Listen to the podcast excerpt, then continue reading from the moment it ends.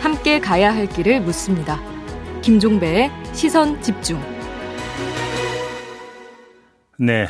탈레반 정권이 들어선 아프가니스탄에서는 시민들의 탈출 행렬이 이어지고 있는데요. 이 국제사회에서는 이들의 수용 여부를 놓고 각기 다른 목소리들이 나오고 있습니다.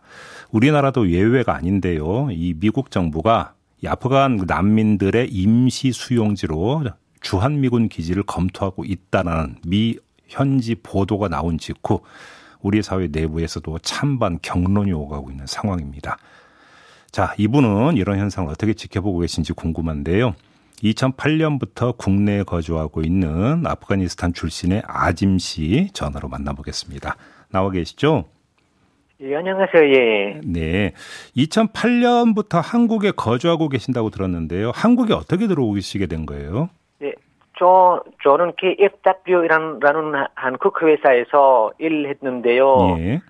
소개받아서 한국에 공부하러 왔습니다. 아, 공부하러? 예, 예. 예. KFW에는 Korean Foundation for World Aid인데요. 예. 병원도 하고 건설도 합니다. 음, 근데 지금 귀화하셨다면서요? 한국 국적을 취득하셨다고 예, 예. 들었는데 맞아요? 예, 예, 맞습니다. 예. 네. 작년에 11월 달에 귀화 허가 받았습니다. 아, 작년에? 예, 예, 예. 그럼 가족분들은 지금 어떻게 아프간에 계속 계시는 거예요? 예, 가족은 여기서 있고요. 예. 자녀가 또 있고 부모님은 거기서 계셔요. 부모님하고 형제하고 예, 형제하고 거기서 계셔요. 아, 부모 형제는 모두 아프가니스탄에 계시고 예, 예. 그분들하고는 예. 지금 계속 연락은 주고 받고 계세요? 예, 연락은 예, 하고 있습니다. 어떻게 지내 지내고 계신답니까? 예, 거기서 좀 너무 힘들고 예, 지내고 있습니다. 밖에 도 못 나가고 계속 집에만 있습니다. 아, 밖에를 아예 못 나가신대요? 예. 음, 그러시구나. 자, 어제 외교부 앞에서 1인 시위 하셨다고 들었는데요. 왜 1인 시위 예, 하셨어요? 예. 예. 우리 앞, 아시겠지만, 우리나라에서 지금 상태가 너무 안 좋아요. 음. 예, 그래서 너무 걱정도 하고, 제가만 아니라 다른 사람도 다 걱정해요. 예. 가족 있고, 거기서 부모님 있고, 걱정을 위해서, 가서 그 한국 정부에게 그리고 사람들에게 우리 아픈 것 어디 힘든 것 알려주고 싶어서 네. 거기에 가서 1인 시위를 했었습니다. 아 그러셨구나. 근데 예. 좀 제가 그 들은 이야기에 따르면 우리 아짐 씨 이제 아프간에 계시는 가족분들이 예. 현재 한국을 도와줬다고 들었는데 어떻게 도와줬 어떻게 한국을 도와줬던 거예요? 거기서 그 KFW 회사 있잖아요. KFW에 예. 그 회사에서 그 컨설적도 하고 거기서 병원에도 일했었어요. 음, 예. 한, 국 기업이 이제 도로 이런 거 이제 건설할 때 여기에 이제 예, 일을 하셨다는 예, 예. 말씀이시죠? 예, 예, 예. 예. 아니면 그, 그, KFW 그, 그 회사는 그, 박, 박람 공항, 공항? 예, 공항, 예, 있는데, 예, 예. 예. 거기는 거기서 건설 했었어요, 거기서. 음, 거기서 이제 건설 작업을 할때 예. 이제 그 함께 하셨다. 예, 예. 예, 도와주었습니다, 그, 예. 예. 자, 지금 그 한국 사회 내부에서 한국을 위해 일하고 도와준 아프간 사람들을 위해서 한국 정부가 아, 좀 나서야 되는 거 아니냐, 이분들을 좀 도와줘야 되는 거 아니냐 목소리가 좀 나오고 있는데 아짐 씨 입장에서는 이제 그렇게 된다면 가족하고도 연결이 돼서 상당히 간절할 수 있겠네요. 예. 네네. 네. 그런데 지금 우리 사회 좀 그 한쪽에서는 예. 이 아프가니스탄 그 출신 분들을 한국으로 모셔오고 수용하는 거에 대해서 되게 부정적인 입장을 표명하는 사람들도 있는데 이런 분들 목소리 들어보셨죠? 예, 예, 예. 어떻게 생각을 하세요? 예, 이거는 그 우리 어, 아프가니스탄 사람들은 그렇고 특히 우리 하자라 민족은 오판머니예요. 음. 이거 다른 사람 다른 나라 나라마 달라요. 음, 다른 나라하고 예. 좀 다르다. 어떤 점에서? 예. 예. 예.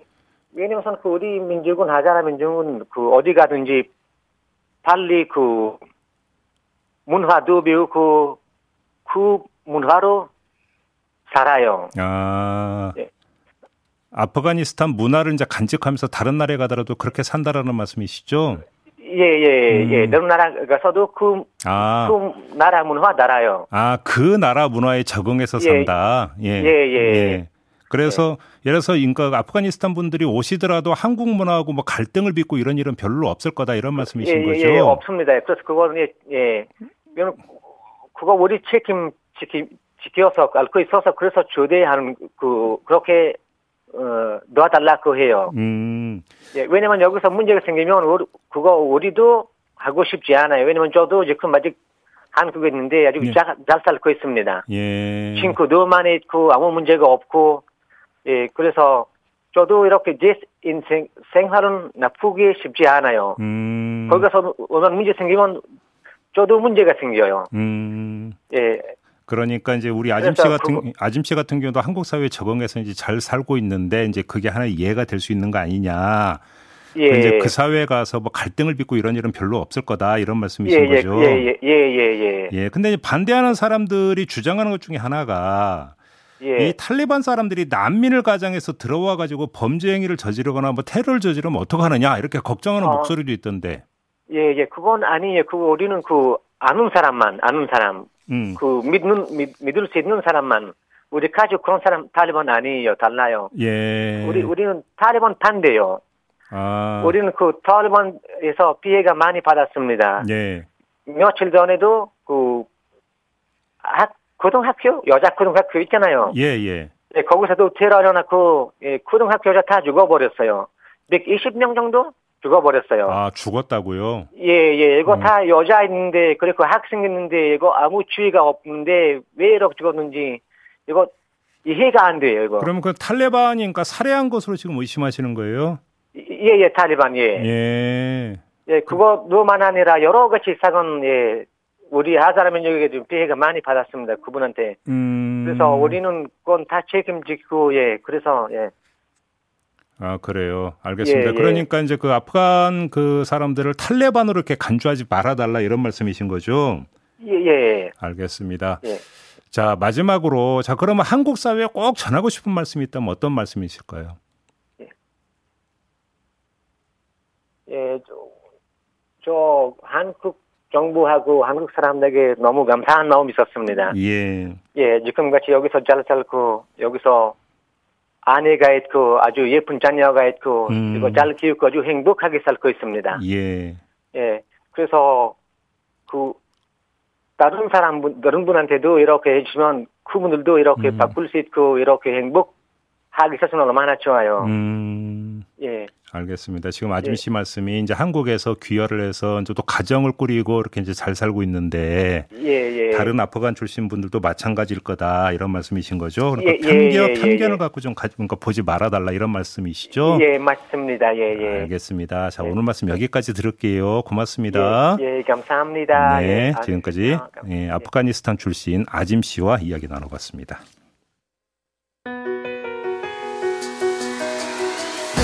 날카롭게 묻고 객관적으로 묻고 한 번 더 묻습니다. 김종배의 시선 집중.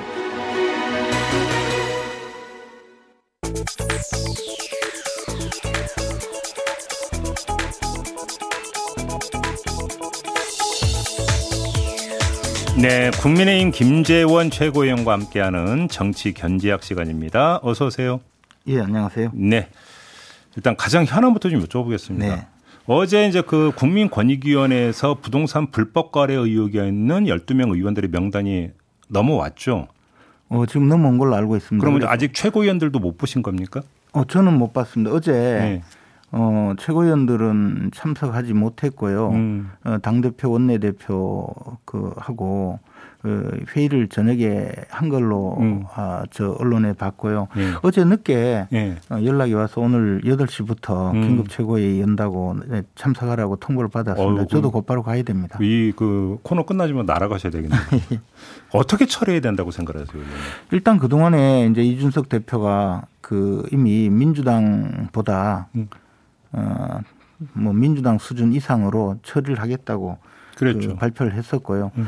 근데 민주당이 보면 사실상 뭐 탈당 권유는 했는데 흐지부지 뭐 탈당을 안 했다더라. 네. 뭐 이런 보도가 많이 나오더라고요. 예, 그리고 뭐 비례대표 의원들도 오히려 뭐 저 의원직 유지 차원에서 배려를 위해서 또 징계를 해준 그런 사례인데 예. 우리 당의 경우에도 제가 그 한두 건 음. 언론에서 본 바로는 이제 그 뭐 이혼을 앞두고 어, 아, 명의 그 뭐, 신탁되었던 저 그 예, 뭐 천암 예, 명의로 예, 부동산을 돌려받았다. 음, 음. 뭐 돌려받아서 분배를 해야 되겠죠. 뭐그 뭐 가정에서 갈등이 생겼다 뭐 이런 보도가 뭐 있더라고요. 뭐 그런 것도 있을 수 있고 또 하나는 뭐 시골에 있는 저 그 아, 버지 음. 저 에, 아주 그 지방에 시골에 있는 그 농사 짓는 연로하신 저 부친이 이제 어 아들에게 그 농지를 음. 예, 증여를 했는데 음. 그게 이제 농지법 위반이 되었다. 뭐 이런 사례는 사실 지금 좀 뭐 어떻게 봐야 될지 이제 음. 내부 내부적으로 좀 노, 노, 논의를 해야 될 상황입니다. 왜냐하면 네. 이게 처음에 문제가 된 것은 우리가 삼기 신도시 그 지정하고 음. 그다음에 이제 개발하는 과정에 LH 공사의 직원들의 땅 투기 문제 때문에 시작이 되었고 그것을 가리자고 해서 어 그 이제 예, 어떻게 보면 지도층의 그 비리를 찾겠다고 시작을 한 사안인데요. 음. 그뭐 엉뚱하게 그 삼기 신도시와는 관련이 없고 그러면 결국은 네. 위원님 말씀을 정리를 하면 이게 민주당 그 12명 문제가 이제 불거졌을 때도 나왔던 논란인데 네.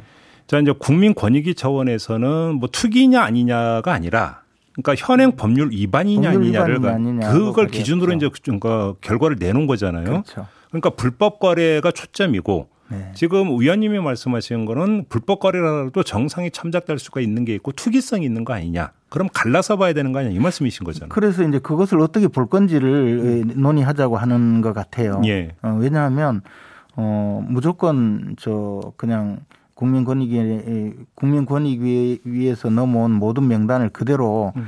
일괄해서 처리할 수 있을지 아니면 음. 그것을 또 어, 어떻게 개인적인 사정을 전부 다 체크를 해볼지 그것을 이제 최고회의에서 의논을 할것 같습니다. 그럼 위원님 개인 입장은 그러니까, 그러니까 투기성이 짙은 것만 다시 추려가지고 조치를 해야 된다 이렇게 보시는 겁니까? 저는 그렇게 생각합니다. 왜냐하면 예. 그 이게 당초 시작될 때는 음. 음. 국민적 공분을 일으킨 사안들이 주로 이제 삼기 신도시 부근에 그것도 이제 토지 업무를 토지 개발 업무를 담당하는 LH공사 직원들이 음.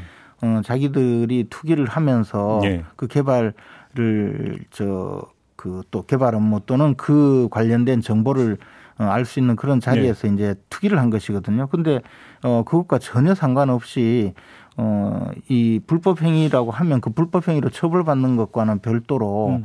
이런 문제를 그 어, 어떻게 저 모든 것을 동일시하면서 놓고 보는 것은 음.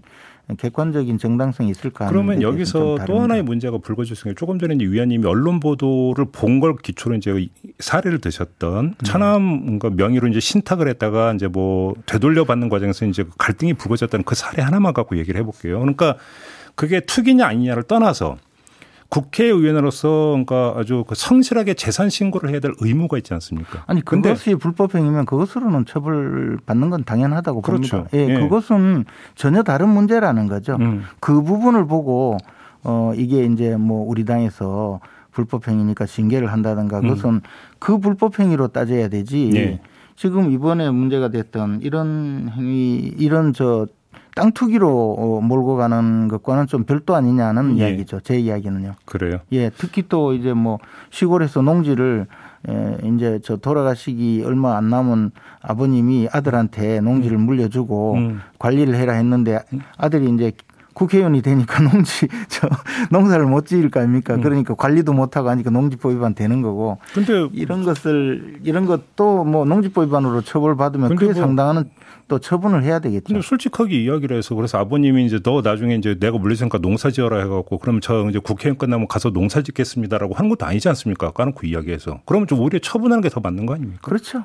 그리고 그거는 이제 개별적으로 네. 하되 네. 음. 우리가 시작할 때 이 땅 투기꾼을 잡겠다. 국회 내에도 땅 투기꾼이 있을 거다 시작을 했는데 네. 과연 땅 투기냐 하는 걸로 이제 볼때 음. 판단을 어떻게 할 거냐는 문제라고 알겠습니다. 보죠. 아무튼 정리하면 그 위원님 개인 생각으로는 투기성이 짙은 것만 그 추려 가지고 조치를 하는 게 맞을 것 같다 이런 말씀이시고 예, 그리고 또 뭐 불법 행위가 있어서 처분을 받으면 그것에 음. 합당하게 또 당에서는 처리를 해야 되겠죠. 그러면 그 입장 바꿔서 예를 들어서 지금 더불어민주당의 우상호 의원 같은 경우는 얼마 전에 이제 그 이제 불이권 조치 그러니까 결론 나오지 않았습니까? 네.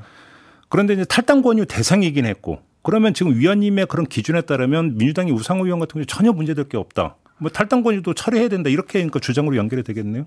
아니 그, 그 문제를 넘어서서 음. 민주당에서 지금 보여주고 있는 태도가 그것 아닙니까? 그래요? 민주당이 지금 하고 있는 게 없지 그럼, 않습니까? 그럼 한번 역으로 민주당이 탈당 권유를 했는데 탈당을 안 하고 버티는 의원들에 대해서 그냥 놔두고 있는 것에 대해서 어떻게 평가하십니까? 그게 이제 정치인들이 늘 겉으로는 국민의 마음을 얻기 위해서 세게 이야기해놓고 나중에 네. 해결을 못해서 전전긍긍하고 있는 이, 이 상황 아니겠습니까? 음. 민주당도 아마 그런 내부적인 문제는 있으리라고 생각하고 있습니다. 자, 또 하나의 경우일 수가 이 12명 의원 가운데 이제 캠프에 들어가 있는 의원이 있을 수 있잖아요. 그렇죠. 어떻게 처리해야 된다고 생각해요? 그 캠프 입장에서는? 캠프 입장에서는 뭐 당에서 조치하면 또 그 캠프에서는 그에 상응하는 조치를 하지 않겠습니까? 네. 예, 그것은 캠프는 조금 더 민감하게 보지 않을까 생각합니다. 그러니까 아무래도 이제 당 조치에 따라갈 가능성이 높다고 봐야 되는 거죠. 캠프가 먼저 선제적으로 뭘 할 수 있는 그거는 이제 캠프마다 사정이 좀 뭐 있겠죠. 그렇게 예. 또그 어떻게 할 수 있겠죠. 음, 홍준표 최재형 후보 같은 경우는 대선 후보도 검증받자 이렇게 제안하고 나오던데 이건 어떻게 평가하십니까? 뭐 당연히 그래 되지 않겠습니까? 그래요? 어차피 대선 후보들도 예. 재산 등록의 대상인데 음. 어 뭐 자진해서 그 검증받을 수 있겠죠. 또 하나의 관심사가 이제 당에서 어떤 그 징계 조치를 결정을 했는데도 나는 못 따른다. 버티는 의원이 나올 경우에 어떻게 할 거냐가 이제 또 하나의 그러니까 정치적 관전 포인트인데요. 근데 이게 이제 민주당 당헌 당규는 제가 확인을 해보지 않았는데요. 네. 우리 당은 어, 당헌 당규상 그 탈당 권유가 되면 한 달 내에 탈당하지 않으면 출당 조치가 되는 자동으로 예. 그, 뭐 의결을 거치고 이런 거 없습니까? 근데 이제 지금 그것도 제가 확실하게 음. 말씀드리기는 조금 안 되는 게 지금 예. 윤리위 구성이 안 돼 있어서 아, 당 윤리위 그렇죠. 윤리위 예. 구성을 해서 윤리위원회에서 그 결정을 하면 어 잠깐만요. 예, 그러니까. 그러면 징계의 1차 결정 주체가 최고위원회가 아니라 윤리위원회가 되는 그렇습니다. 겁니까? 근데 윤리위원회가 구성이 안 돼 있어요? 아 이제 이준석 대표가 예. 그저 취임하고 음. 나서 지금 저 윤리 구성 중에 있거든요. 음. 어, 그리고 이제 보통 기존에 있던 윤리위원회가 임기가 만료되어서 임기 만료 후에 지금 아무튼 당헌 당규상으로는 징계를 하려면 윤리위원회에서 일단 징계 의결이 이루어지고 그 다음에 최고위원회로 넘어가면 최종 이제 다시 이제 그 정리가 되는 이런 그 수순이 되는 겁니까? 그렇습니다. 그러면 오늘 최고위원회에서 그냥 윤리 건너뛰고 만약에 징계 결정을 할 수가 없는 겁니까 당헌 당규상? 아, 그렇습니다. 어, 그럼 오늘 결론 안 내겠네요, 그러면? 오늘 저 방향은 정해지겠지만 네. 오늘 곧바로 결론을 다 낼 수는 없습니다. 어, 근데 윤리 구성도 안 돼 있다. 윤리 구성은 이제 지금 저 진행 중으로 알고 있습니다. 아 그래요? 네 지난주 음. 지난 지지난주에 이미 윤리 구성하겠다고 아, 하고 있는데 예 네. 음. 이게 이제 저 윤리위원도 또또 또 선임이 그렇게 쉽지 않거든요. 음.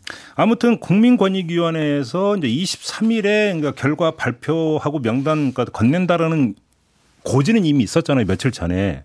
그 사이에 최고위원회에서 사전 논의도 없었던 겁니까? 어떻게 처리하는 게 좋겠다라고 하는? 네, 없었습니다. 전혀. 왜냐하면 뭐 지금 당내 사정이 음.